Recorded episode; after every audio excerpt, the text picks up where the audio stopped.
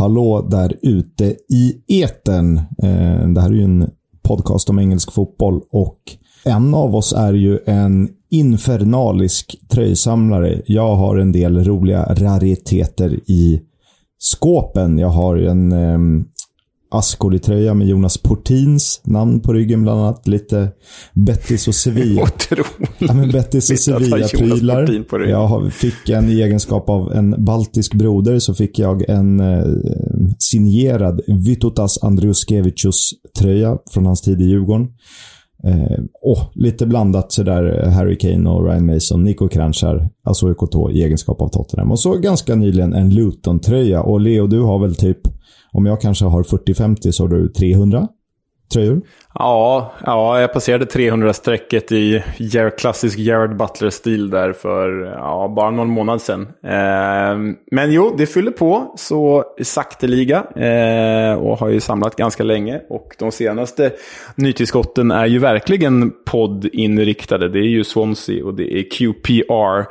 Och eh, det är ju även Norwich och det är ju inte i podden än, men lär väl snart vara. Och vad hade varit ganska nyligen om vi hade haft en podd för typ eh, ett halvår sedan eller något sånt där. Exakt. Men vi har ett lite roligt samarbete att presentera. Vi kommer att eh, erbjuda er lite rabatt eh, när ni köper tröjor via Classic Football Shirts. Och det fina är ju om man var för ung för att uppskatta en tröja som, eh, som såldes förr i tiden så kan man ju lägga handskarna eller vantarna eller händerna på den nu. Eller hur Leo? Ja, jo, man, eh, man har ju faktiskt, alltså, eh, det låter ju verkligen som att eh, vi bara säger det här för, för att det är ett samarbete. Men det är ju faktiskt så att jag sitter och plöjer den här sidan månatligen. Så jag tycker det är ett väldigt roligt samarbete att presentera. För jag har ju eh, köpt hem en mängd tröjor från den här sidan. Det finns eh, oftast ganska nya saker. Vi pratade så sent som förra säsongen. Vissa riktigt eh, skumma klubbar finns till och med från nuvarande säsong. Men annars är det ju att man kan gå långt bak i tiden och hitta en Bristol City-tröja från 2003, eller en Norwich-tröja från 94, eller en Manchester United-tröja från 91, eller en PSG-tröja från 2010. Ja, ni förstår. Eh, det, finns, det finns mycket där, både högt och lågt och engelskt och eh, utanför öarna dessutom. Exakt, så råkar ni lyssna på den här podden men eh, håller eh, Ascoli Eh, mitt italienska favoritlag får jag nog ändå säga, eh, varmt om hjärtat. Ja, men då kan man göra sig ett fynd, eller det behöver inte nödvändigtvis vara fynd. Det finns ju rariteter som man inte vill missa. Och eh, ni kommer se på Twitter när, det här, när ni lyssnar på det här avsnittet så finns det en länk där ni klickar och eh, så uppger ni också koden som finns i tweeten eh, för att få 10% rabatt. Ja, och vi kan ju säga koden också. Det är alltså EFL-podden. Så får ni 10% rabatt om ni handlar på den sidan. Och eh, jag lovar er, går ni in där och har det minsta ögat för tröjor så lovar jag att ni kommer fastna där och bläddra bland materialet om och om och om igen. Så länken kommer upp både på Twitter och Instagram väl, antar jag? Det kommer den absolut att göra, Instagram också. Vi är inte riktigt lika stora där än. Och eh, vi har ju lovat varandra att vi ska välja varsin tröja och så gör vi ett gemensamt köp. Det kan ju vara lite smart om man vill spara en tullslant efter Brexit. Och jag vet att Leo är sugen på Blackburn 0203 bortatröja Hakan Şukur på ryggen. ja, den är stark. eh, mitt senaste inköp, jag vill bara säga var man kan hitta den, är väldigt lång eh, samarbetskarriär. Mitt senaste inköp från sidan, det var faktiskt i höstas. En matchanvänd Bayer Leverkusen-tröja med Teddy Lucic på ryggen. Han använde den under en av sina elva matcher för den tyska klubben. Så sånt kan man hitta också, matchanvända prylar. Otroligt, otroligt. Har vi något mer eh, vi ska berätta? Jo, vi hade en liten rolig anekdot. Eh, tidigare i höstas försökte vi få till en intervju med en eh, spelare som vi tycker eh, var och är intressant för den här podden. Eh, då meddelade klubben att ni får vänta till 2022 och snälla som vi är sa vi absolut, eh, det kan vi göra. Så vi ska höra av oss till deras medieavdelning igen. Men eh, nu har samma scenario upprepats för dig, Leo. Ja, eh, det är en annan spelare i League One, ska vi säga då, som vi tycker är ytterst intressant. Eh, som vi gärna pratar med. Och då har vi gått den officiella vägen, sökt klubbens eh, pressansvarige. Och så fick jag svar nu häromdagen då från den här klubben. Vi kan ju säga direkt att det ju inte handlar inte om en bjässe som Sunderland eller Sheffield Wednesday, utan det handlar om en klubb betydligt längre ner i den engelska fotbollshierarkin. Ehm, och eh, de, de svarade ju att eh, ja, det är faktiskt inte aktuellt eh, just nu att han ska göra en intervju med er. Och när det då handlar om en klubb, och alla får verkligen ursäkta nu som, som har den minsta anknytning till den svenska klubb jag kommer nämna. Men när det handlar om en klubb som inte ens är motsvarigheten till Englands Gävle, då känner jag så här, vad fan, borde ni inte bara bli glada av att det finns utländskt intresse för er klubb över taget? Eller? Jo, jag tycker att det där är, det blir nästan småaktigt. Och eh, ha för respekt för klubben och spelaren så behöver vi inte nämna vilka det rör sig om. Men eh, det är bara tråkigt. Det är lite som två åker skulle börja nobba intervjuer. Och ibland kanske det inte är läge, men sättet det svaras på är ju lite för att göra det bekvämt för sig själv och slippa eventuella problem. Men det är lite, journalistik är ju väldigt viktigt även inom sporten för att få reda på saker. Ja, och, och som sagt, det är ju liksom en klubb som på sin höjd har lokal, eh, lokal eh, tidningar och eventuella motståndartidningar eh, som hör av sig till dem. Det, det, ja, nej, det är ofattbart. Det är ofattbart. Men det är någon lokal gazett som kanske gör en införrapport och langar lite player ratings. Men det, det är ju liksom... Ja, men Wigan har ju ändå något form av nationellt intresse. Eh, men eh, det Nej. har inte de här. Och så är, så det. är det. Vi kämpar på och så kan man ju tycka å andra sidan, vilka är vi? Vad har vi för storhetsvansinne som är en svensk podd som pratar om ett sånt här nischat ämne? Men vad fan. Så måste det ju vara. Och eh, nu blir vi lite positiva igen. Medan ni eh, lyssnar på det här så kan ni ju in på Classic Football Shirts. Via länken vi skickar, EFL-podden är koden. Hej ho, let's go!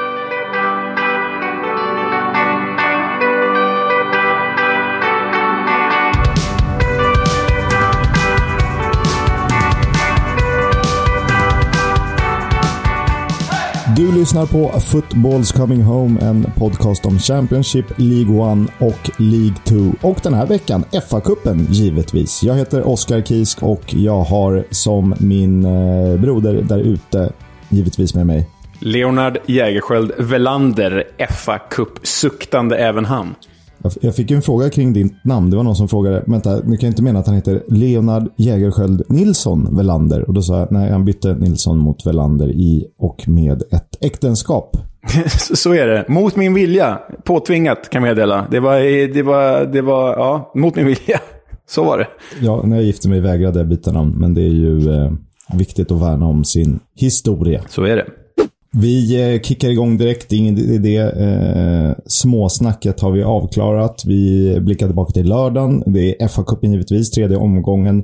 Där eh, Coventry piskade till Derby. Dominic Hayen blev matchvinnare. Victor Gyökeres inbytt sent i matchen det är väl knappast rotation. Matty Godden ser ut att vara första valet nu. Ja, nej men det, det kan vi väl konstatera egentligen. Det är väl sen november har ju Gyökeres knappt startat en match. Och Matty Godden gör det ju bra. Mustaschprydd eller ej, så, så han är ju verkligen en annan typ av spelare än vad Gyökeres är.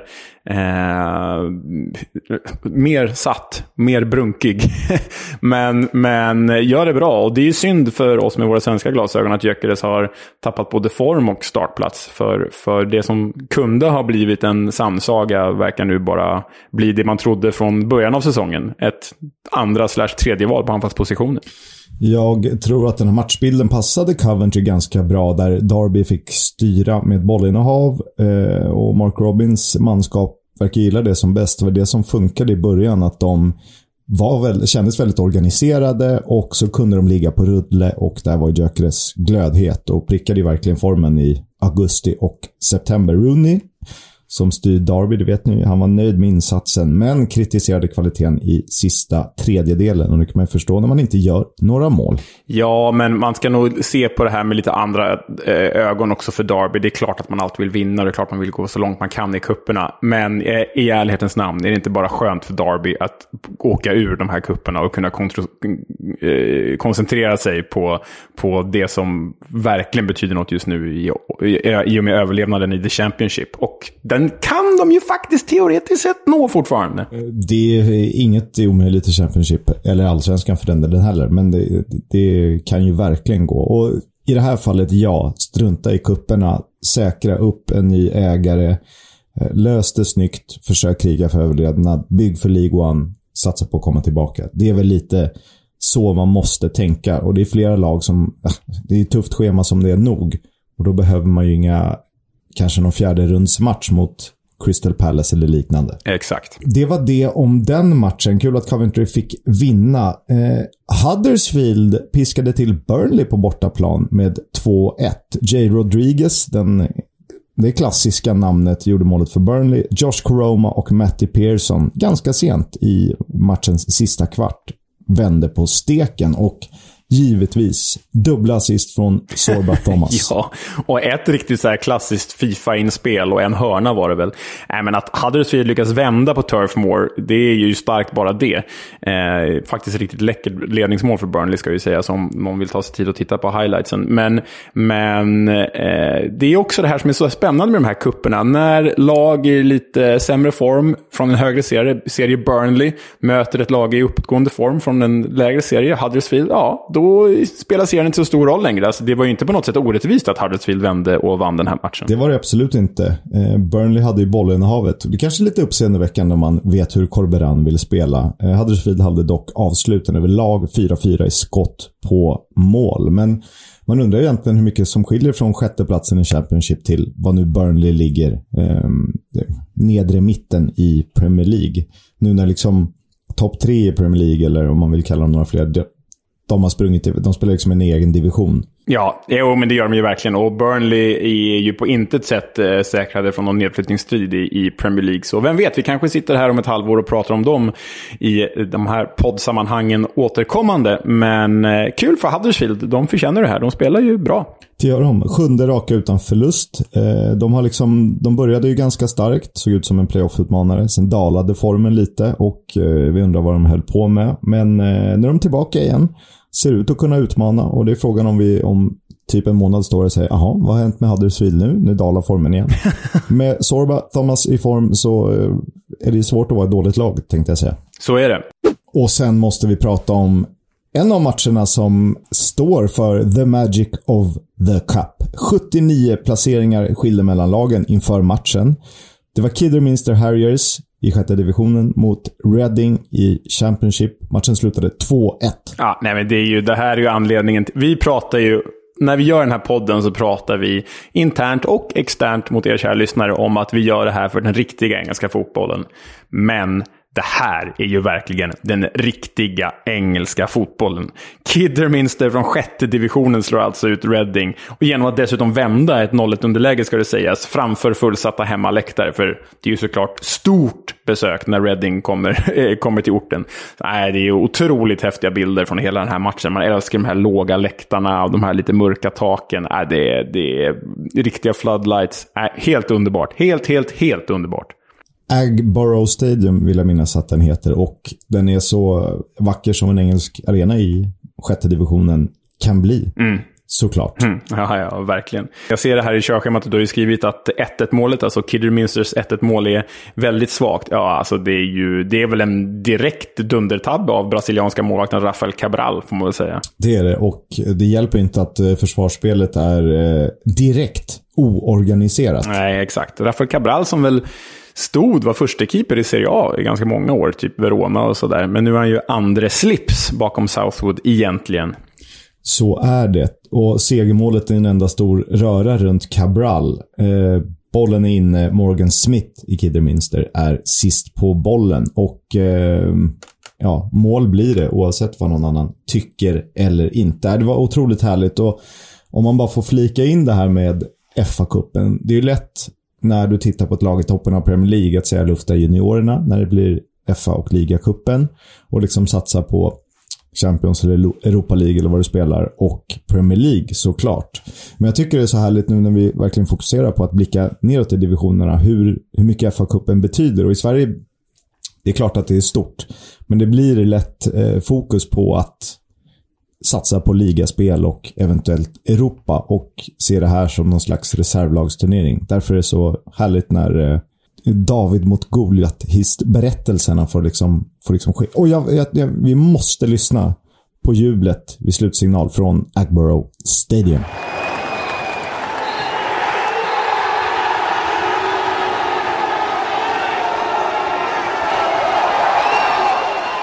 Sen tycker jag vi ska lyssna på ett till litet klipp. Det är ju manager Russell Penn och Kidderminster-spelarna i eh, omklädningsrummet. 36-årig Penn som bland annat har åtta C-landskamper för England. Vad har du på Englands C-landslag? ja, och det enda, enda jag har är att Russell Penn har spelat där, höll jag på att säga. Uh, för jag uh, tror väl att uh, C-landslaget är helt amatörbaserat, va? Ja, så det stämmer nog. Jag tror att vi har varit inne på det här tidigare och du har informerat mig om det på exakt samma sätt även då. Utanför IFL alltså, under League 2 tror jag det var förut. Det kanske har förändrats i och med att de är ju halvproffs, vissa av dem i Vanarama och Blue Square och allt vad det heter. Men eh, vi lyssnar på Russell Penn. uh, bear with me. Okay. Hey, we've got something special going on. Let's shush, shush now, shush now. Full of energy, full of emotion.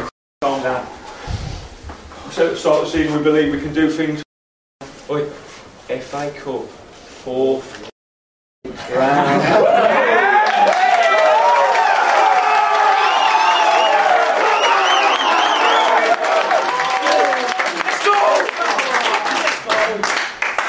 I'm so proud of every single one of you, yeah. But, but, we've got a massive young choosing.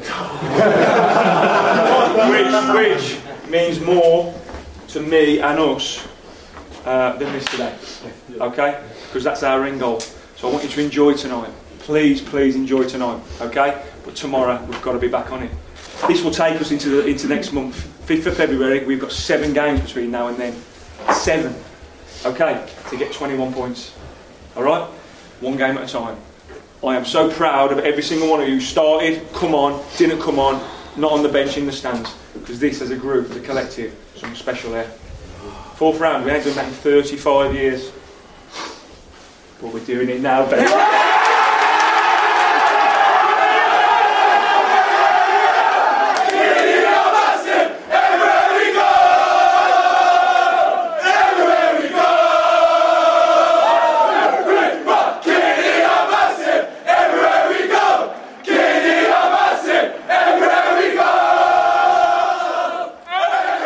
Vad fint det. Enkel, enkel, tydlig metodik och ett bra berättande framfört av en, en äkta fotbollsälskande manager i lägre divisioner. Ja, och liksom ett ganska spartanskt omklädningsrum därtill för de som ser bilderna. Eh, men man gillar det. Det är ju ett segerrusigt, äkta engelskt omklädningsrum. Det är ju, det är ju fantastiskt. Och det här blir ju på många sätt eh, säsongens höjdpunkt säkert för Kidderminster Harriers. De, de kanske inte går upp, de kanske inte åker ur i sin serie, men de har slagit ut Reading eh, från The Championship. Och det är ju stort nog för alla. Det är fantastiskt. Det är det givetvis. Wigan mötte Blackburn. Och eh, det var väl en eh, planenlig ledning och förtjänt sen kvittering. Men eh, vi ska inte hänga ut någon, men den här förlusten för Blackburn tillskrivs ju tyvärr deras målvakt Ainsley Pierce. Han har ju hållit nollan i de dryga 200 minuter han har spelat den här säsongen i ligan. Men här är han ju snett på samtliga tre mål och 2-1 målet är en jättetavla. Wigan besegrade alltså Blackburn med 3-2. Ja, nej men man kan ju säga, jag såg på höjdpunkterna, jag ska inte ljuga och säga att jag såg den här matchen, men jag såg höjdpunkterna och eh, Wigan har ju faktiskt mängder med chanser, så de var ju inte på något sätt dåliga, men sättet som målen kommer till på. Alltså första Wigan-målet, Max Power, som man för övrigt eh, älskar ju hans namn. är det inte i Simpsons som eh, Homer sjunger Max Power? Han hittar på, om han får välja ett eget namn så byter han namn till Max Power, så har han en liten ramsa. Är det inte så? Det här, må, det här måste vi kolla upp. Max Power, he's the man whose name you'd love to touch, but you mustn't touch. His name sounds good in your ear, but when you say it, you mustn't fear, cause his name can be said by... ja, mycket riktigt. Jag kommer ihåg mitt Simpsons rätt. Fantastisk gammal serie som sen blev värdelös, om ni frågar mig. Men, men eh, ja, Max Power, på hans eh, kvitteringsmål då, så är det ju ett skott utifrån eh, som eh, Ainsley Pierce bara måste ha. Så kan vi väl säga. Ja, jag tycker att han ha, ska ha alla mål. Det, det blir, man vill ju inte kasta någon eh, framför bussen här, men det är man lider ju lite eh, med Blackburn när eh, någon har en så dålig dag på jobbet, vilket man måste få tillåtas ha. Ja, men för alltså Wiggins ledningsmål, 2-1 målet, det är ju bara ett inlägg som man tappar in i egen kasse. Det är ju... Nej, han har en fenomenalt dålig dag på jobbet, Ainsley Pierce. Och sen Wiggins segermål, det är ju... Man kan ju säga att eh, Ainsley Pierce kanske borde stått bättre, men det är ju faktiskt ett fantastiskt avslut av Telo Asgård också. Var det inte Telo Asgårds pappa som eh, var inne och likade oss på Twitter förresten, när vi nämnde honom i ett tidigare avsnitt? Jo, eh, han är ju eh, via sin pappa 50% norrman och via sin moder 50% fransk. Och, men han är född i, i Liverpool. Vilken, vilken trio det kan vara. Just det, och pappan var typ så professionell violini, violinist eller något sånt där i England. Så var det. Just det. ja. Men till Telo Åsgårds pappa, du får gärna fortsätta like våra tweets. Verkligen. Om man tänker på Wiggins form i League One och funderar på Blackburns tunna trupp och kanske fokus på ligan nu när det går så fruktansvärt bra där, så är det ju ingen jätteskräll. Alltså, att det skiljer en division tycker jag inte ska eh, ta för stora proportioner. Wigan är ju faktiskt bra den här säsongen. Ja, Wigan är jättebra och eh, man ska inte räkna med någonting, men är ju absolut en favorit till att gå upp från League One. Och Blackburn, likt Derby, är väl egentligen bara glada att eh, bli av med eh, eh, kuppschemat, även om kuppen är fantastisk när det går bra. Precis så är det. Och sen eh, kommer vi till den match jag såg mest av i helgen. Jag försökte alla gick ju på, på tv, så man kunde ju scrolla och eh, vad heter det? sappa heter det, mellan olika sändningar. Men det var Barnsley mot Barrow. Den slutade 5-4 och jag klev väl in ungefär vid 2-2. Och trodde inte att, både jag och dottern, eh, hon kan vara rätt eh, kinkig med vad som ska tittas på, men hon eh, la sig ner på golvet och jag kände mig som att jag hade uppfostrat henne väl. Det var en sjuk tillställning. Också Magic of the Cup, även om det inte räckte hela vägen för Barrow. Nej, nej, men alltså, vi har väl inte sagt det, men matchen slutar alltså 5-4 efter förlängning. Och det är ju bara helt bisarrt. Det, alltså, det står väl 2-2 i 80 och mellan 80... Det står 2-2 i 82 till och med. I 82 och mellan då 82 och att matchen blåser så görs då 3-2, 3-3, 4-3, 4-4. Det är ju, det är ju sanslöst. Som man älskar att det svänger. Men som Poyas Bagi antagligen inte älskar att det svängde. Äh, och då ska det tilläggas att Barnsley har i paus 2-0 och är dessutom en man mer. Och ändå krävs eh, mm. förlängning för detta projekt som känns allt längre ifrån säker mark i Championship. Ja, nej, det här och eh, det här blir ju väldigt kostsamt. Det blir någon slags pyrrusseger för Barnsley. För visst, de vann och gick vidare och det var ju bra. Och det var ju Poya Asbagis första seger, även om det var oavgjort i, i full tid. Men det blir nästan mer demoraliserande än något annat genom att knappt vinna mot Barrow. Vad är Barrow? det är League 2-lag liksom. Eh, bottenlag i League 2 till och med. Och det krävdes förlängning och nu ska de in i en till cuprunda. Ja, det... Uh, det svettig seger för Barnsley, så kan vi säga. Ja, det var knappt värt det att de gick vidare. Men det, är väl, det kanske stärker moralen lite grann i alla fall. Men eh, den här kan man ju se höjdpunkter ifrån. Det rekommenderar vi varmt. Många mål och eh, ganska dåligt försvarsspel. Alltså fyra mål mot ett League 2-lag när fokus ska vara på defensiven. Ja, nej, det är inte fantastiskt. The Magic of the Cup gånger tre då. Vi måste nämna det. Newcastle, Cambridge 0-1. Joe Ironside avgjorde på St. James Park. Ja, det var väl den här matchen som fick mest uppmärksamhet också. Saudiska, eh, saudisk ägda Newcastle, eh, rikaste klubben i världen, förlorar hemma mot ett eh, Cambridge, mirakulöst uppflyttat till eh, League One till och med. Eh, och verkar klara sig hyfsat bra där med en supporter som ägare. Och Cambridge vinner på St. James' Park genom Joe Ironside som målskytt och därmed matchvinnare. Men det var kanske framförallt målvakten Dimitar Mitov som var den riktiga matchvinnaren. Han var i helt otroligt slag. Och efter matchen berättade Ironside att de två bor tillsammans och det kan man inte annat än att älska. Och sen kanske man ska prata om manager Mark Bonner som ett möjligt namn för framtiden och kanske högre nivå. Eh, så vitt jag vet ingen större bakgrund som fotbollsspelare, men han har följt Cambridge United från läktarna hela uppväxten. Klev in eh, som hjälptränare i akademin 2011, blev First Team Coach under Sean Derry. Ja, precis. Den Sean Derry för fyra år sedan. Och för två år sedan klev han in som interimtränare. Gjorde det så pass bra att han fick chansen som manager på allvar. Uppflyttning från League 2 mot alla odds egentligen. Det här var ju ett möjligt eh, lag för att åka ur. Och nu ett hyggligt läge i League 1 ändå. Trots att många trodde att de skulle ryka direkt. Och nu 1-0 borta mot Newcastle. Som spelade med ett bra lag. Wow. Ja, Kieran Trippier eh, debuterade väl för Newcastle också. Och det ska ju sägas att Cambridge startade med Irlands Messi, Wes Houlihan, som poddkompisen Victor Johansson i Rotherham kallar för League Ones bästa spelare. Honom startar de med på bänken. Så eh, ja, det är imponerande. Och eh, vi hade ju en till liten Magic of the Cup ändå. Lite i alla fall. Borham Wood eh, besegrade Wimbledon med 2-0. Tyrone Marsh och Adrian Clifton gjorde målen för Borham Wood. Ja, det, det är ju... Det, på pappret låter det inte som en så stor grej. Man tänker så här, men var ligger Wimbledon idag? Var ligger Boreham Wood? Men eh, Wimbledon, de ligger i botten av eh, League One, är det väl? Och eh, Boreham Wood hittar vi ju bra mycket längre ner i, i systemet. Eh, och nu ska de faktiskt upp och möta Bournemouth som tog sig vidare. Så det är en jäkla skräll. Eh, Synd, synd på Wimbledon. Man, jag undrar ju faktiskt om den framgång de kan få. Men visst, det är ju kul när Boreham tvålar dit en jätte i sammanhanget. Såklart är det så. Det är det. Och de får i runda slängar en miljon kronor för den här segern. Vilket är stora pengar för ett lag som har lidit väldigt mycket i pandemin. Och det var de väldigt tacksamma för efter matchen. Sen ska väl sägas då också att Wimbledon följde upp den här förlusten genom att förlora hatrival äckelmötet mot de vidriga, mot de onämnbara MK Dons. Med 0-1 eh, i League One. Så tuffa dagar för Wimbledon. Tuffa dagar. Eh, tuffa dagar är det verkligen för Birmingham. Eh, de föll mot Plymouth efter förlängning. Ryan Law avgjorde för Argyle.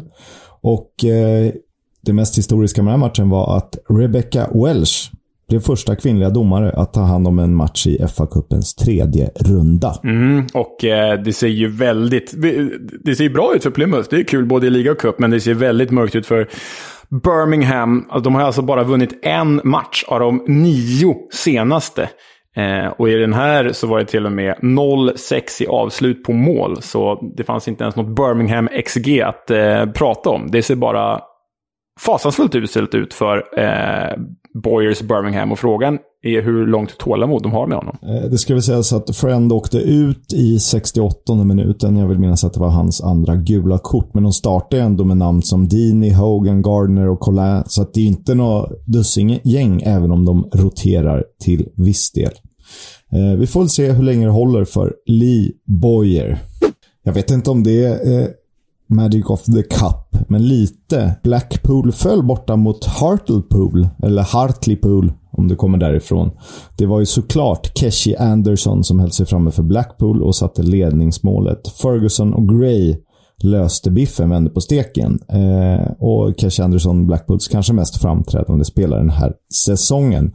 Och det här var ju någon slags East Coast mot West Coast eh, för ett Hartlepool som knappast imponerar. Bloods mot Cribs är det du försöker lansera här. Alltså. Eng Englands Bloods mot Cribs. Ja, men eh, det är liksom kusten rakt över. Sen ligger Blackpool lite mer söderut på, på kartan. Eh, ett poolderby dessutom. Hartlepool var ju faktiskt den klubb som eh, Daniel Kindberg av alla människor var väldigt nära att investera i för bara ett par år sedan. Kommer ihåg att det kom upp stora rubriker om att eh, Daniel Kindberg, något slags konsortium, skulle ta över Hartlepool. Så blev det aldrig.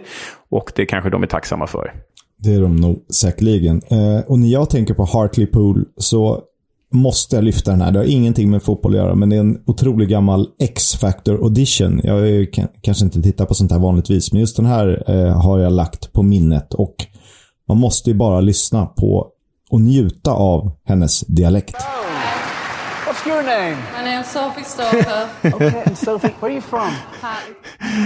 Sophie Starker, Hartlepool. Ja, det är underbart. Fint. Hon pratar på sitt sätt. Och det var väl eh, lördagens matcher i korthet. Eller inte så kort, men ganska kort. Eh, så vi knatar vidare till söndagen där jag blev ganska glad när Lewis Grabben sänkte Arsenal för sitt Nottingham Forest. Ja, och eh, det ska ju sägas, kan man, kan man få, får arga Arsenal-supportrar på sig, men det här var ju, alltså, Nottingham var ju bra. Visst att de hade mindre bollinnehav, men de hade ju avsluten. De var ju vassare. De, om någon skulle avgöra inom ramarna för full tid så var det ju Forrest och inte Gunners. Så ja, otroligt kul att liksom, den stora publiken faktiskt, faktiskt får se hur bra Forrest kan vara just nu. Ja, du har ju lanserat dem som ett av två lag som kommer gå upp eh, direkt till Premier League. Jag är inte riktigt lika säker på att de orkar det. De har ju ett gäng poäng att ta in och riktigt så bra tycker jag inte att de är. Men det är klart att de imponerar och playoff känns ju som en, ett stenkast bort bara. Och mycket av framgången kan väl tillskrivas Brennan Johnson såklart. Och oavsett vad så lär han spela Premier League nästa säsong. Ja, nej, men det är kul att vi var tidigt på honom. Det var väl redan i september som vi hade honom som Remember the Name. Så för er som vill veta mer om Brennan Johnson så kan ni gå tillbaka till det avsnittet. Men eh, äh, han är ju fenomenalt bra. Och, och här var det som att han växte ytterligare en nivå. Jag menar, han har ju varit väldigt bra i Championship, men här bara klev han upp och var mogen uppgiften. Okej, okay, Arsenal, bring him on. Det är lite Teddy Lucic. Man spelar, man gör sitt bästa eh, givet motståndet. Han var ju på division 8-nivå i en Svenska cupmatch mot division 8-lag. Men kunde spela en Champions League-final, då var, kunde han ju vara lika bra som Barcelona. Exakt. Fina, fina Teddy Lucic. Men sen måste vi nämna Jed Spence också, som alltså eh, har sagt till Chris Wilder och Middlesbrough att han inte vill återvända till Middlesbrough, för han trivs så bra i Forest. Och det är ju en enorm förlust för Middlesbrough, för man undrar ju hur de tänkte när de lånade ut honom till Forest. Ja, det hela den eh, soppan är väldigt märklig, men bevisligen hade de väl ingen plats för honom. Och jag hade ju med honom i säsongens lag hittills som högerback. Och sen Keenan Davis som vi pratade om, eh, som är inlånad. Han imponerade och ställde till problem, sprang oavbrutet i matchinledningen. Ja, och det är ju...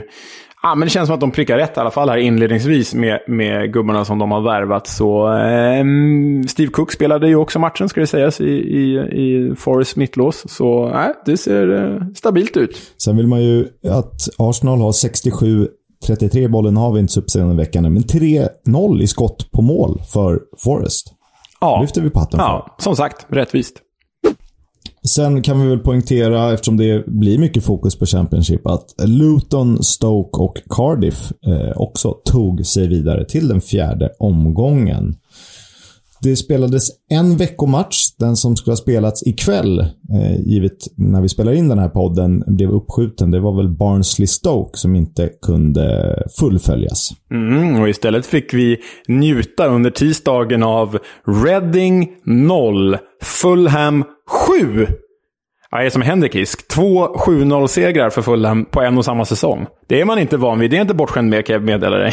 Och båda på bortaplan dessutom. Ja, det, det, det är ju sanslöst. Mitrovic två baljer, Harry Wilson två baljer, båda med varsin assist. Och när till och med Kenny Tette gör mål, då vet man att det är öppna spjäll i Reading-försvaret. Senaste laget att förlora mot, mot, med 7-0 mot Fulham var ju Blackburn och eh, vi minns hur det gick sen. Ja, men eh, den vändningen kommer ju Reading inte stå för. De har ju alltså då på, vad blir det, fyra dagar förlorat mot Kidderminster Harriers i FA-cupen och, åkt på 0-7-däng hemma mot Fulham. Ska sägas, om man tittar på höjdpunkterna från den här matchen, eller om man såg matchen, att vid ställningen 1-0 till Fulham, Harry Wilson gav gästerna ledningen, så har ju Reading en eh, straffsituation som de tycker att de ska få straff i. Jag tycker väl inte det, men jämför man med straffen som Fulham får till 2-0 så borde de ha haft straff. För Fulhams är ju minst lika billig. Ja. Och därtill har ju Andy Carroll ett eh, bortdömt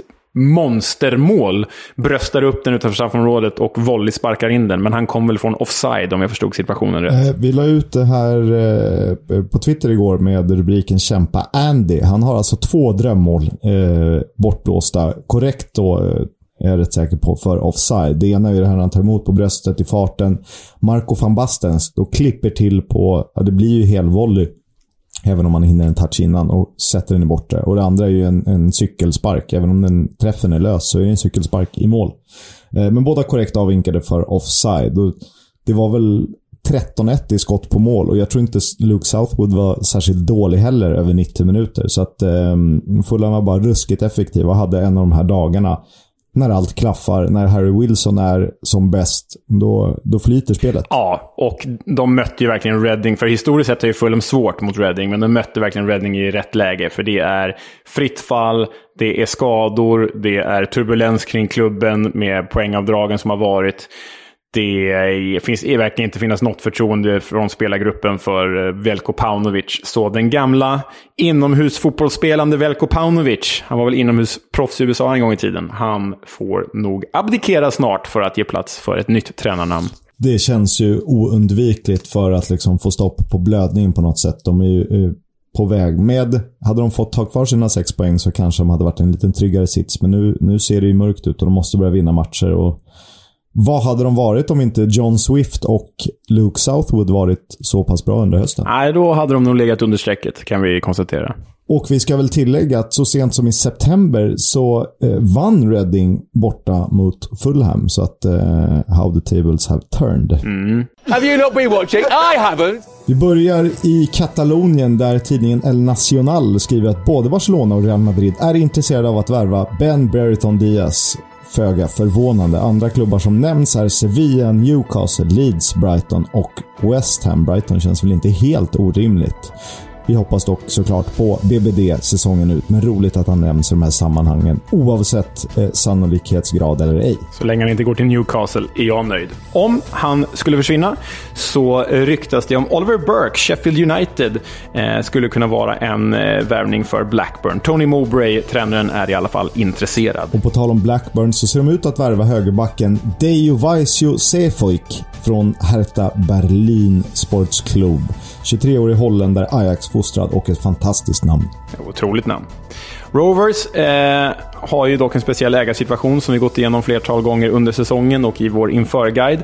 Och eh, de gillar ju att sälja spelare så länge de kan få pengar. Och nu är det nämligen så att Bournemouth är intresserade av Joe Rothwell.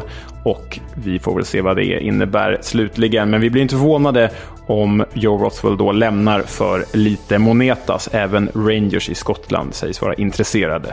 Vi hyllade Nottingham Forests form. De har värvat Richie Larriea. Eller Larrier. Hur man nu säger det där. Larrea. Larrea kör vi. Kanadensisk landslagsman va? Exakt. Spelar, eh, spelade tidigare i Toronto FC som ju har satsat på Insigne. Han är ytterback, kan också användas på ett mittfält. 27-årig kanadensisk landslagsman. Sen har vi då en spelare med lite Fulham-koppling. Harry Arter var ju utlånad till Fulham häromåret i Premier League. Gjorde ett dundermål i, i kuppen minns jag. Nu återvänder han till Nottingham Forest efter en lånesession i Charlton. Frågan är om det finns plats för den ganska sävlige men hårt skjutande mittfältaren. Jag läste en rapport kring honom. Det var, den var väldigt konstigt skriven. Det var typ Forest-supportrar som hade någon bra sajt. Där stod det att eh, chansen att han kommer lånas ut igen, osannolik. Chansen att han kommer få mer speltid, osannolik. Så jag vet inte riktigt vad de tänker kring Harry Arter. Okej, okay. jobbigt. Sheffield United ser ut att släppa Michel Ferrips. Eh, inte orimligt med tanke på att West Fotheringham gjort det väldigt bra i Robin Olsens skadefrånvaro. Och det pekar ju då på en fortsättning för Olsen även som tvåa. lär väl bli det säsongen ut då. Vi hoppas ju att han blir etta när han väl kommer tillbaka från sina skador. Såklart. Bournemouth sägs ha satt prislappen på 50 miljoner pund för 23-årige försvararen Lloyd Kelly. Eddie Howe vill ha honom i Newcastle, har ju alltså tränat eh, Bournemouth tidigare, så han vet ju vad Lloyd Kelly innebär.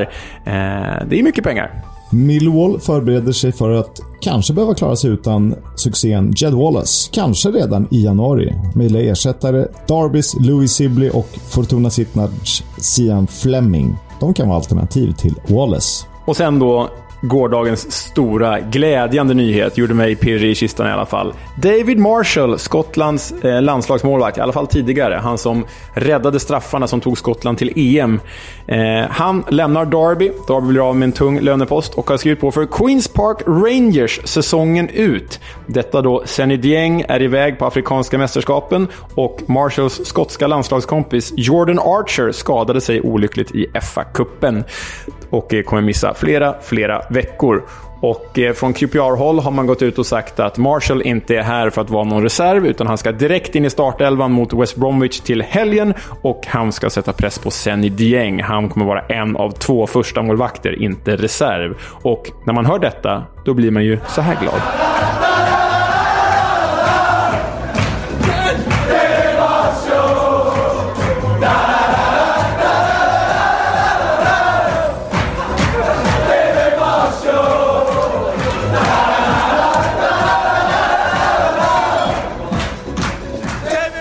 Här är ju lätt att klicka på repeat. Jag vet inte hur många gånger jag har hört den. Den, är, den blir bättre och bättre för varje gång. Den bara växer.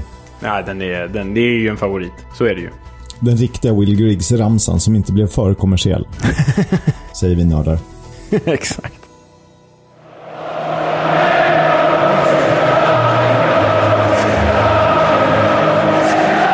Footballs Coming Home sponsras av Stryktipset, ett spel från Svenska Spel, Sport och Casino. För dig över 18 år. Stödlinjen.se. Lördag 16.00 Derby County Sheffield United. Och ska Derby kunna fortsätta störa de stora klubbarna i serien? Ja, vi får väl se. Nu, när det är på allvar dags för Sheffield United att blicka uppåt. De går mot femte raka segern. Medan Derby kan spela sin femte förlustfria match i följd. Gästerna har ett av, en av ligans högsta toppar i Morgan Gibbs White, medan Derbys trygga rutinerade lagbygge, anförda av Wayne Rooney från sidlinjen, imponerar. Och de kan ju gå om Barnsley om alla resultat vill sig väl. Har du något du ser fram emot i helgen? Leo? Ja, men jag flaggar nog lite för att Poyas Bagi kanske går mot en första seger. Det finns inte mycket som talar för det, mer än att de möter Blackpool, detta ojämna Blackpool på hemmaplan. Det känns som att Barnsley skulle kunna nypa en trea där, inte för att det kommer hjälpa så mycket i längden kanske, men den kommer jag hålla extra ögon på. Och sen, som vi nämnde då, David Marshall debuterar för QPR hemma mot West Brom. Behöver man säga mer än David Marshall och QPR? Nej. Den matchen ska jag se. Det har blivit dags för vårt viktigaste segment, men som fortfarande inte har något namn. Men jag kallar det klubben. Leo säger The Club. Det är i alla fall en profil varje vecka. Vi har börjat med klubbar. Snart ska det väl bli spelare. Och vi betar igenom Championship till att börja med. Och eh, ta gott emot, som Skavlan säger, Leonard Jägerskiöld Nilsson, tänkte jag säga. Du heter Leonard Jägerskiöld Velander. Och du ska prata om Bristol City.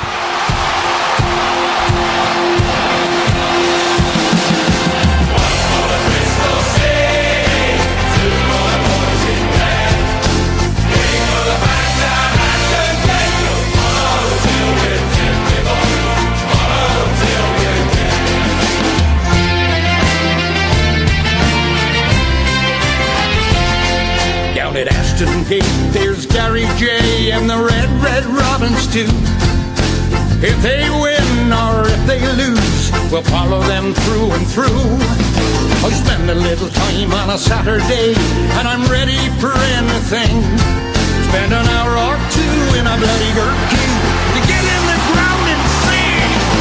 One for Bristol City, for the boys in red, three for the fans down Ashton Gate. Follow till we're dead, you boys.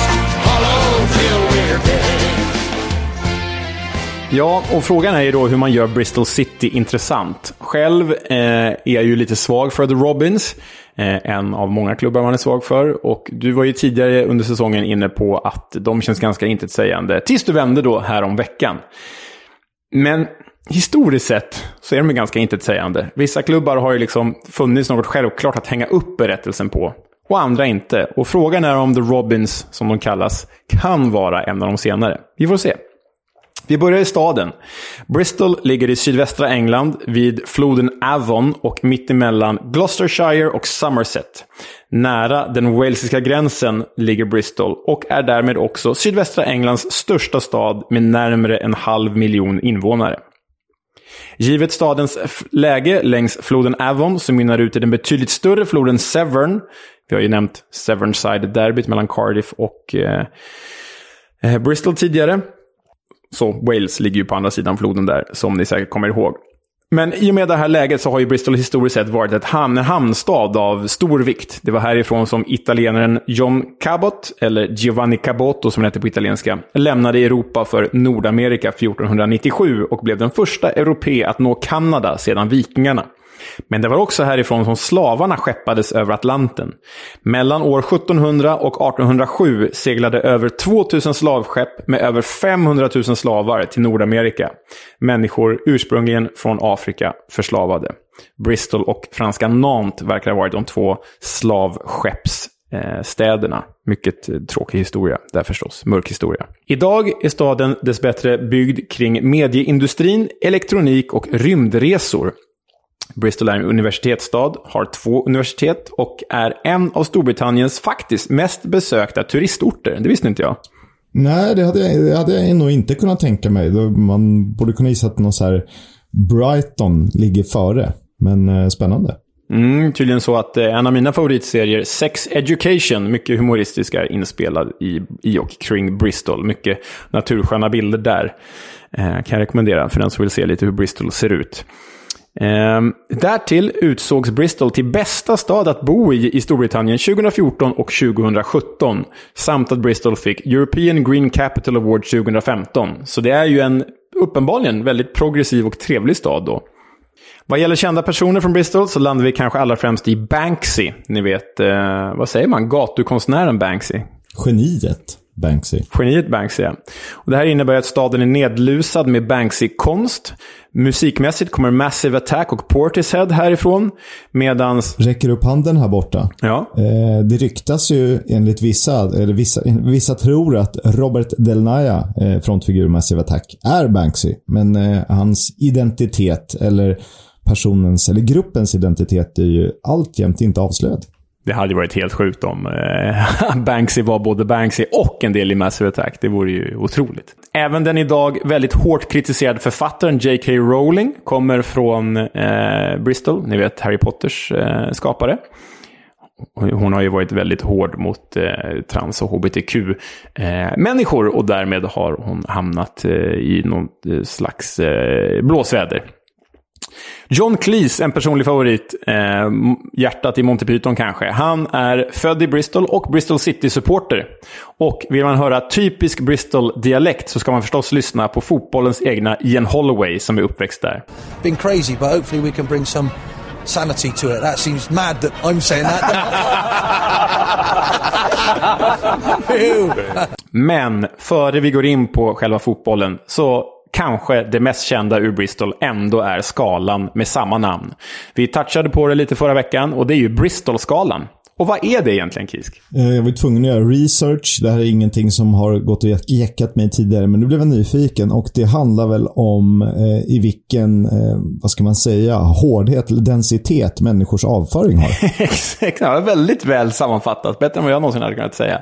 Exakt, det är en sjugradig skala. 1 till 7, där 1 är liksom eh, sjukligt hård avföring och 7 är sjukligt lös avföring. Och så eh, det här skapades då 1997, den här skalan, för att eh, ja, men läkare skulle kunna bedöma patienters avföring. Vad har det med Bristol att göra? Vet du det? Ja, det kommer från eh, ett av Bristols universitet, där man myntade skalan. Ah. Så är det med den saken. Fotbollsklubben Bristol City då? Jo, den grundades 1894 under namnet Bristol South End. De kommer ju från de södra delarna av staden. Och faktum är att The Robins, eller Rödhakarna på svenska, har spelat hela sin existens, förutom 11 år, i andra eller tredje divisionen i England. Och det är ju ett facit som återspeglas i prisskåpet. De har nämligen aldrig vunnit något mer än andra och tredje divisionen. Samt den hyfsat bisarra angloskotska kuppen som var liksom aktuell på 70-talet. Typ Storbritanniens Royal League kan vi kalla det va?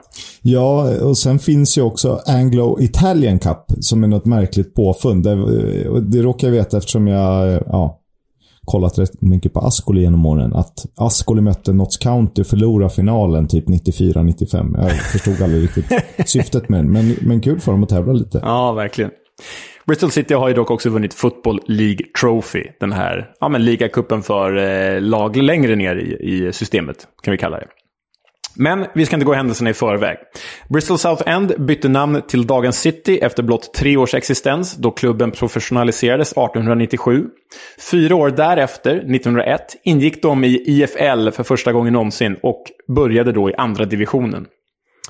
Eh, de blev då blott den tredje klubb söder om Birmingham att ingå i det IFL. Endast Woolwich Arsenal, alltså Arsenal idag, och Luton Town var före Bristol City. Viktigt att du fick in Woolwich där. Ja, exakt. På den här tiden fanns inte smeknamnet The Robins. Istället gick de under epitetet Bristol Babes på grund av deras unga profil och sköna spel. Och det här sköna spelet såg till att de slutade på andra plats i högsta serien 1906-1907. En placering de inte har slagit sedan dess alltså. Och detta var ju klubbens storhetsperiod, så deras första och hittills enda FA-cupfinal nådde de 1909. En final som de förlorade på Crystal Palace mot Manchester United. Det var ju alltså ett kristallpalats som användes till världsutställningen och tydligen då fotbollsmatcher en gång i tiden. Det brann ju ner sedermera. Men det är ju därifrån klubben Crystal Palace har fått sitt namn.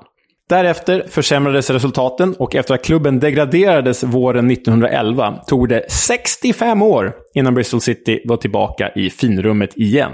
Mellan 1911 och 76 1976 åkte klubben jojo mellan andra och tredje divisionen och enda höjdpunkten var bisarrt nog när klubben deltog i Walesiska kuppen och vann densamma 1934 genom att slå Tranmere Rovers i finalen. Vad är bakgrunden till att de var med? Det är egentligen bara närheten, eller? Nej, för Tranmere Rovers är ju... Kommer väl, Tranmere kommer från Liverpool, va? Uh, jag kollade den här säsongen. Det var några engelska inslag, typ tre, fyra stycken. Men jag vet inte varför. Uh, men de var med och de vann i alla fall. He hela engelsk final i Walesisk cup. Lurigt. Ja, och så var det då som sagt först 1976 som Bristol City var tillbaka i högsta serien igen. Och det tack vare managern Alan Dix, Julian Dicks pappa.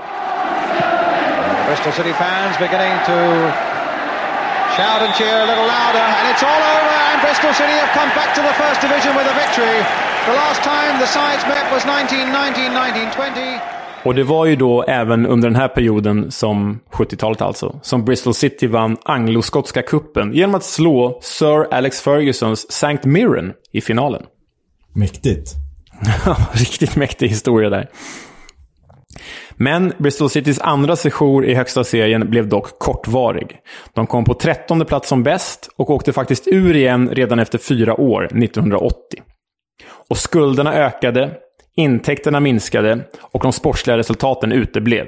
Klubben var i fritt fall och genomled därför tre raka nedflyttningar.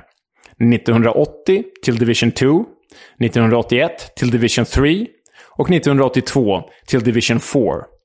Och väl nere i fjärde divisionen så gick de i konkurs. The rot didn't stop there. Next season, City were relegated yet again to the fourth division, and they established a new record. They were the first ever team to be relegated from the first to the fourth division in successive seasons.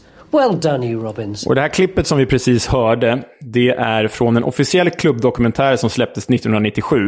Och med en speciell komiker, vi ska se om våra kära lyssnare har koll på honom. Komiker och Bristol City-supporter som berättare. Tony Robinson, mer känd som Baldrick i Black Adder-serierna. Det värmde mitt hjärta. Har du kollat på Black Adder någonting, Kisk? Eh, det har man väl gjort. Jag, jag, kan inte säga att jag är ett fan, för då hade jag varit slav. Det är jag till Tintin och James Bond. Men eh, det här har man ju passerat förbi, om, särskilt om man uppväxt i något kulturellt hem. Mm, ja, jag kollade ju mycket med mina föräldrar på Black Adder när jag växte upp. Och det gladde mig att se eh, Baldrick i Bristol City-tröja i alla fall. mycket härligt.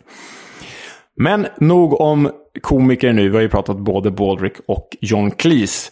The Robins gick ju i konkurs. Men räddningen var nära. Ett nytt företag grundades, Bristol City PLC, för att ta över rättigheterna till både klubbhistorik och spelarkontrakt. Och således fick Bristol City börja om där de redan befann sig, i Division 4.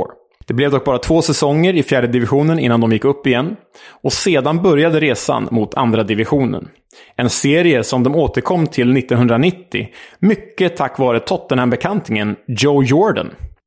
Vad har du på honom, Kisk? Eh, vad har jag på honom? Ja, en eh, skallningsduell mot Gennaro Gattuso på San Siro. Ja. Det är väl det jag kommer ihåg honom mest det är, väl det, det är väl det. Han stod ju bra mot Gattuso där, tycker jag. Exakt. Mm. Återkomsten till näst högsta divisionen 1990 var ju dock inte så positiv som den borde ha blivit. Detta då nyförvärvet Dino Horricks dog i en bilolycka samma vår. Och faktum är att Bristol City fram till idag har rört sig mellan andra och tredje divisionen sedan dess. Nu har de varit hyfsat stabila i The Championship sedan 2015, då de gick upp från League One. Men bara några år dessförinnan var faktiskt Premier League ytterst nära. Säsongen 2007-2008, som nykomlingar i The Championship, slutade The Robins faktiskt överraskande nog på fjärde plats i serien och nådde därför det infamösa Premier League-kvalet. De kom blott fem poäng från direktplatsen upp som Stoke hade i och med deras andra plats i serien. VBA och Stoke gick upp direkt. Bristol City fick kvala. Och i semifinalen mötte Bristol City Neil Warnocks Crystal Palace och vann totalt med 4-2.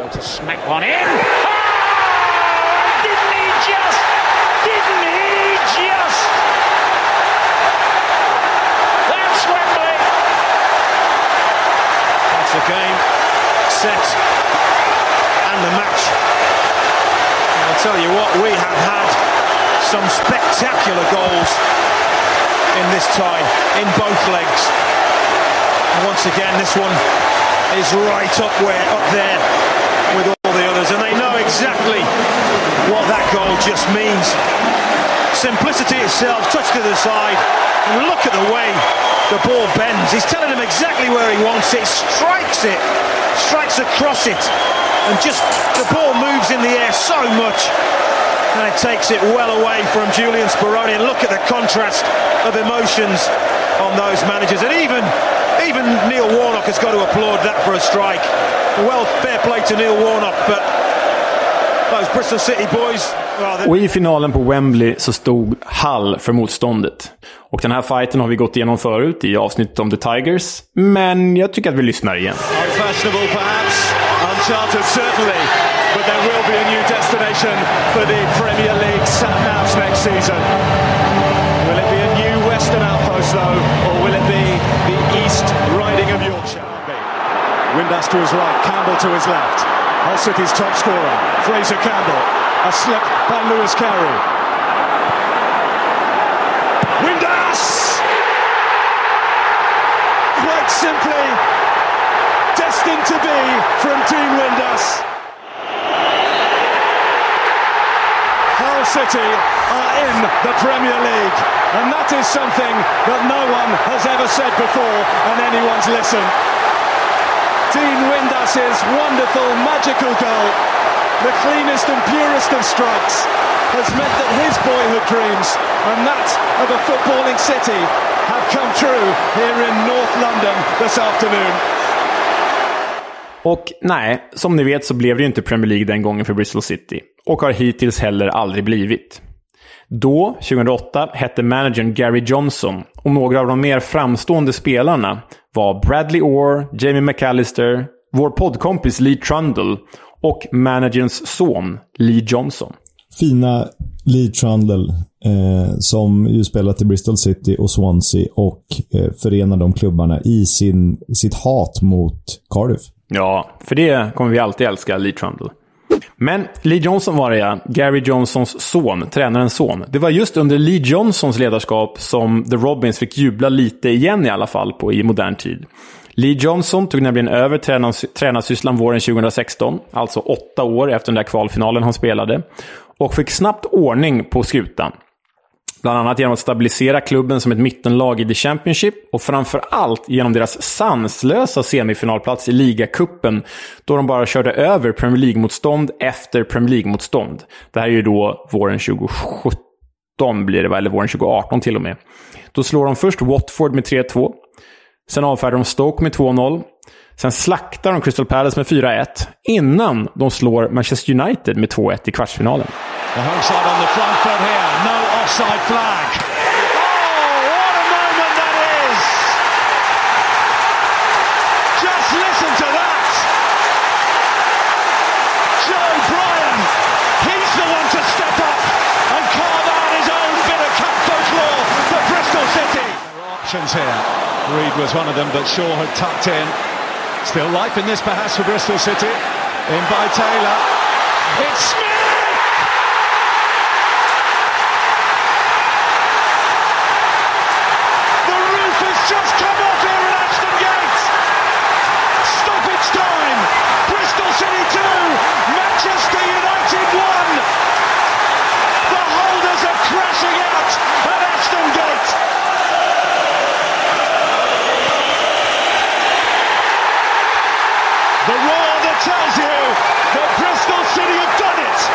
Och i semifinalen blev Manchester City dessvärre numret för stort. Lee Johnson tränar Sunderland idag. Och Bristol City är ju där de är i de nedre mittenregionerna av The Championship. Men då, när de slog ut Manchester United, hade de en svensk i laget. Vem då, Kisk? Eh, det är ju två svenskar man tänker på i Bristol den här tiden. Nej, tre blir det ju. Eh, jag skulle nog säga det här måste ha varit Niklas Eliasson, va? Niklas Eliasson, helt rätt. Och eh, vilka andra svenskar har spelat där då? Eh, Gustav Engvall kommer jag ihåg. Han färgade väl inte riktigt. Eh, över tid blev ju utlånad tillbaka till Allsvenskan. Eh, Joel Ekstrand gjorde väl en sejour i Bristol City också va? Kanske mest bekant Ja. i Watford. Fast ändå inte. Nu är du vass.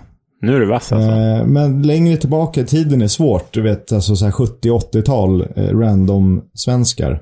Ja, nej, det är, jag hade blivit väldigt förvånad om du hade tagit dem. Om någon hade tagit dem. Janne Möller spelade i Bristol City.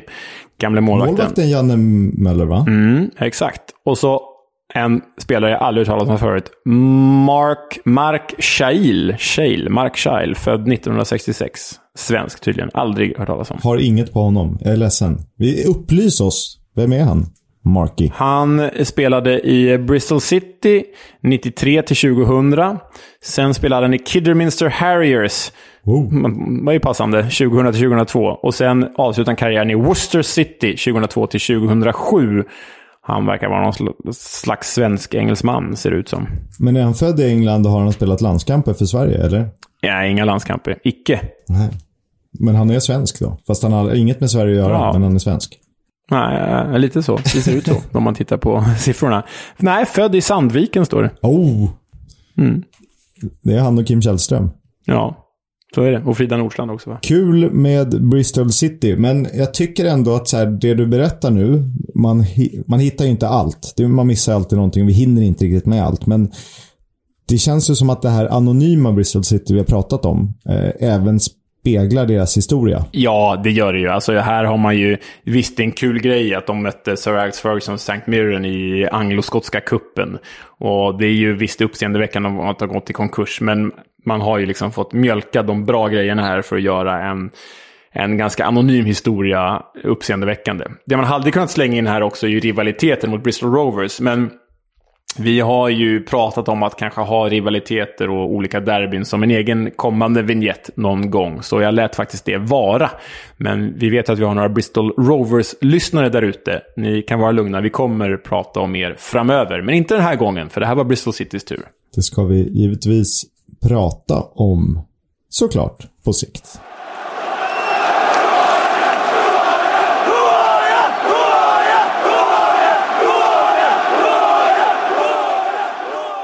Ja, nu har det blivit dags att ställa varandra mot väggen. För att inte jag skulle prata om både klubben och dra Who Are Jag förra veckan så uteblev den. Och vi, kommer ju, vi har ju sagt att vi ska köra inte varje vecka, men två veckor i månaden, eller två avsnitt i månaden, så kommer det vara Who Are You? Så att jag kör den här veckan. Leo utmanar mig nästa vecka och veckan därpå så ska vi återuppta Remember the Name och en gång i månaden ska vi ha något annat segment, om det blir lite kulturellt eller så. Det får vi se. Eh, Jag hade det tufft senast vi körde, då var det väl Mattias Svensson va? Där jag inte riktigt var med på att du var i Sverige och letade spelare. På fyra pinnar, just det, så var det. Exakt. Så vad är ställningen då? Är det lika då? Eller nej, du har, du har dragit i... Jag kommer inte ihåg. Leder du med fyra poäng? Vad... vad... Jag tror att, jag led, jag tror att det var lika inför. Jag tog fyra Just poäng. det, så är det.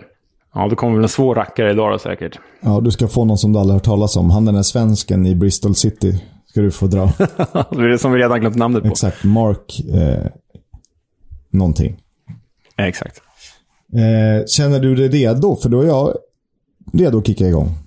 Ja, kör bara. Redo är man ju aldrig. Men vi kör. På 10 poäng. Född i Greater Manchester, men fått sin fotbollsfostran på Merseyside. Premier League-debuten kom dock i Londonområdet och det dröjde innan han fick spela ligafotboll på arenan som skulle blivit hans hem. Född i Greater Manchester. Fotbollsuppfostran på Merseyside. Premier League-debut i London. Men det dröjde innan han fick spela på arenan som skulle bli hans hem. Nej, det, eh, den här kan man inte ta. Vill du att jag ska dra den igen? Ja, läs den igen. Född i Greater Manchester. Fått sin fotbollsfostran på Merseyside. Premier League-debuten kom dock i Londonområdet och det dröjde innan han fick spela ligafotboll på arenan som skulle blivit hans hem. Nej, pass. 8 poäng. 10 klubbadresser på CVt hittills. Han kvalar in på listan över de 50 spelare med flest framträdanden i Championship. Spelat i tre klubbar med rivaliserande band. Tre klubbar med rivaliserande band. Då är man ju direkt inne på en sån som Curtis Davis. För han har ju spelat i Birmingham, Aston Villa och eh, West Brom. Eh, ska jag våga dra på åtta här? Tänk om det är fel? Jag har inte an- Vad har han? Han har väl inte fått sin fotbollsfostran i Merseyside. Och det känns ju inte som att han Premier League-debuterade i Londonområdet heller. Curtis Davis, har han... Kan du läsa den igen? 10 klubbadresser på CVt hittills. Han kvalar in på listan över de 50 spelare med flest framträdanden i Championship. Spelat i tre klubbar med rivaliserande band. Men Curtis Davis kan inte ha spelat topp 50 flest eh, matcher i Championship. Han har ju varit för mycket i Premier League för det med Villa och Hull och sådär. Eh... Nej, pass. Firar snart 30 år. Tvåspråkig, men England är landslaget han vill representera, även om det tåget har gått nu. Dock varit juniorlandslagsman. Gjort färre Championship-mål än Cameron Jerome, men fler än Kevin Phillips. Jaha, det är en anfallare vi pratar om alltså. Vad fan är det här? Kisk det här? Helt omöjligt ju. Um, vad sa du? Han har gjort färre mål än Cameron Jerome, men fler än Kevin Phillips. Uh, nej, läs den igen. Sex poäng alltså. Firar snart 30 år. Tvåspråkig, men England är landslaget han vill representera, även om det tåget har gått nu. Dock varit juniorlandslagsman. Gjort färre Championship-mål än Cameron Jerome, men fler än Kevin Phillips. Nej, den här kommer jag inte ta alltså.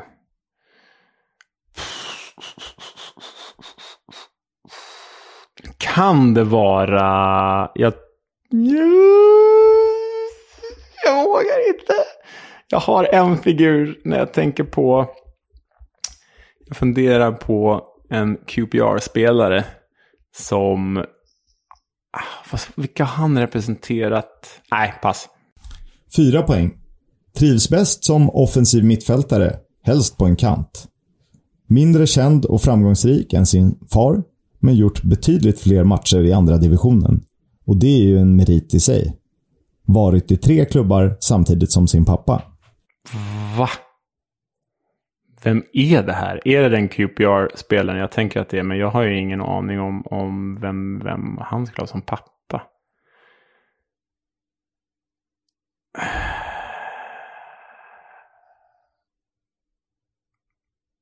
Nej, jag är helt vilse. Läs den igen. Trivs bäst som offensiv mittfältare, helst på en kant. Mindre känd och framgångsrik än sin far, men gjort betydligt fler matcher i andra divisionen. Och det är en merit i sig. Varit i tre klubbar samtidigt som sin pappa.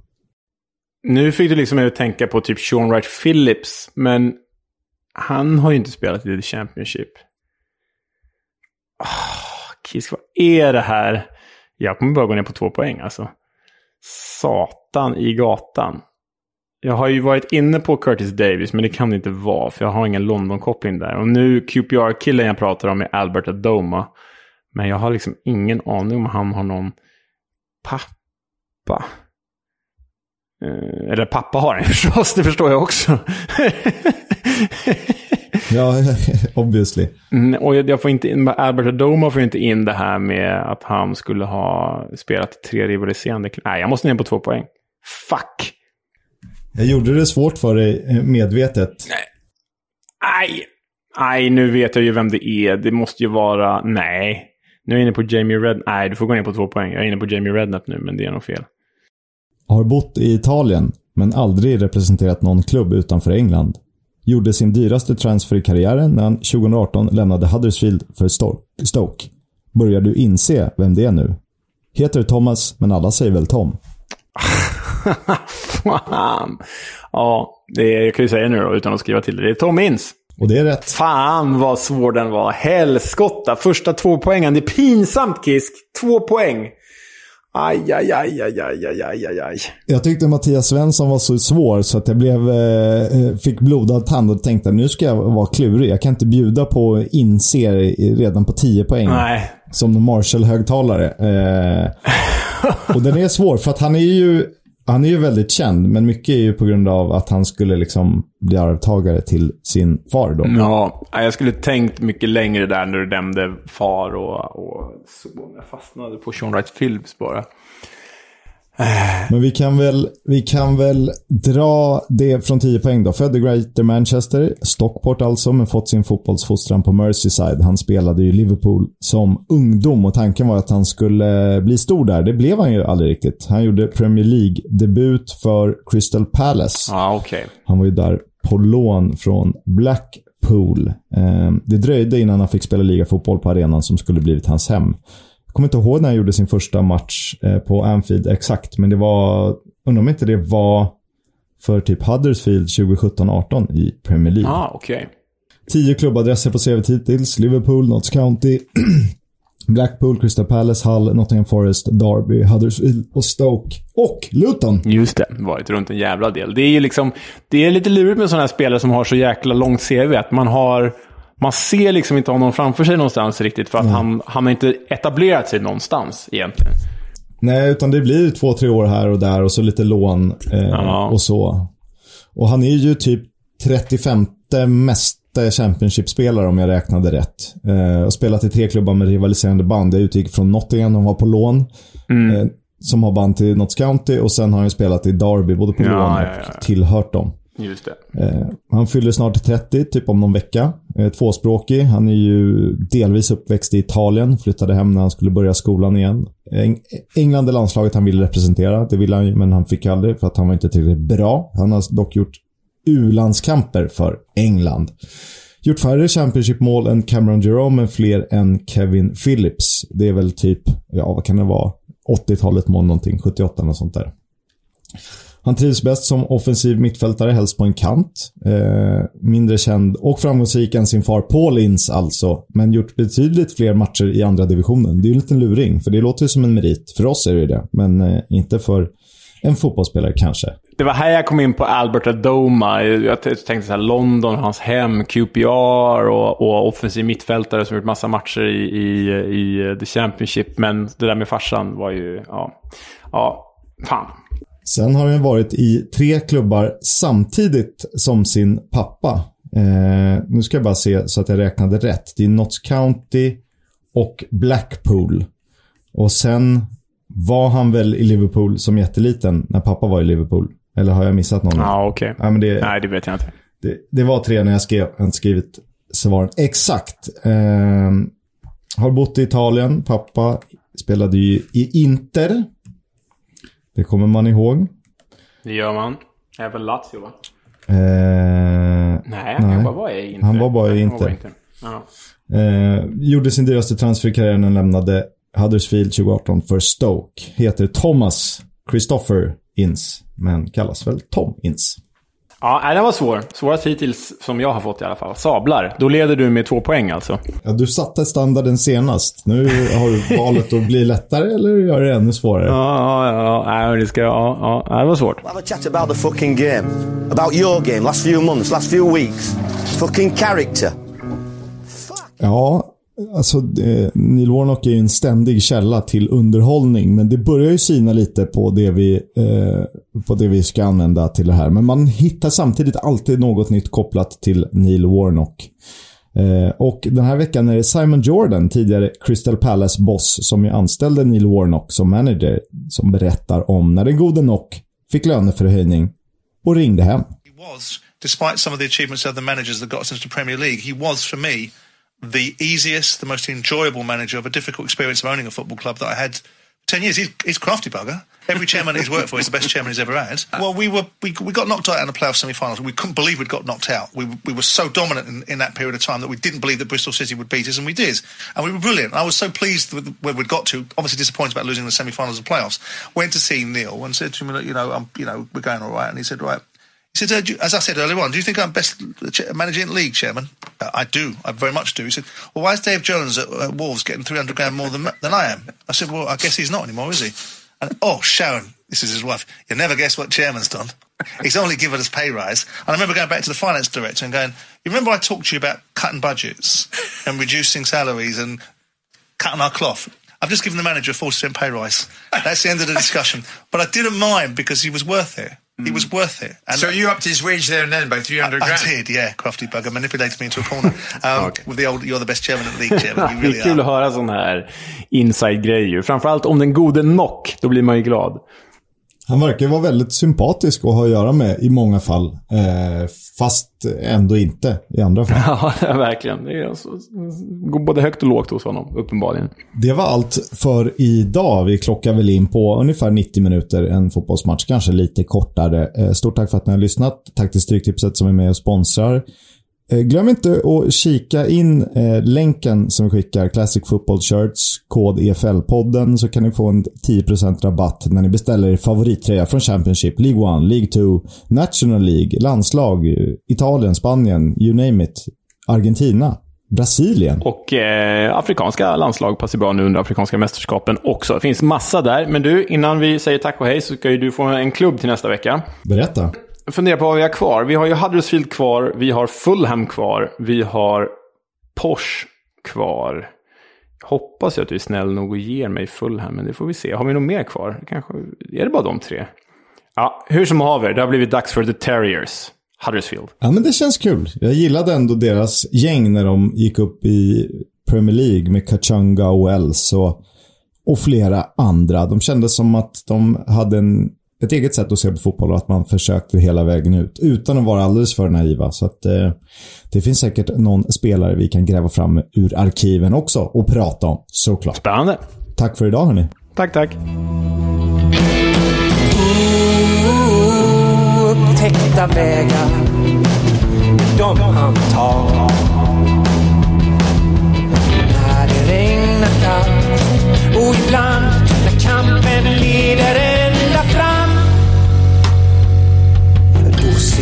Ses vi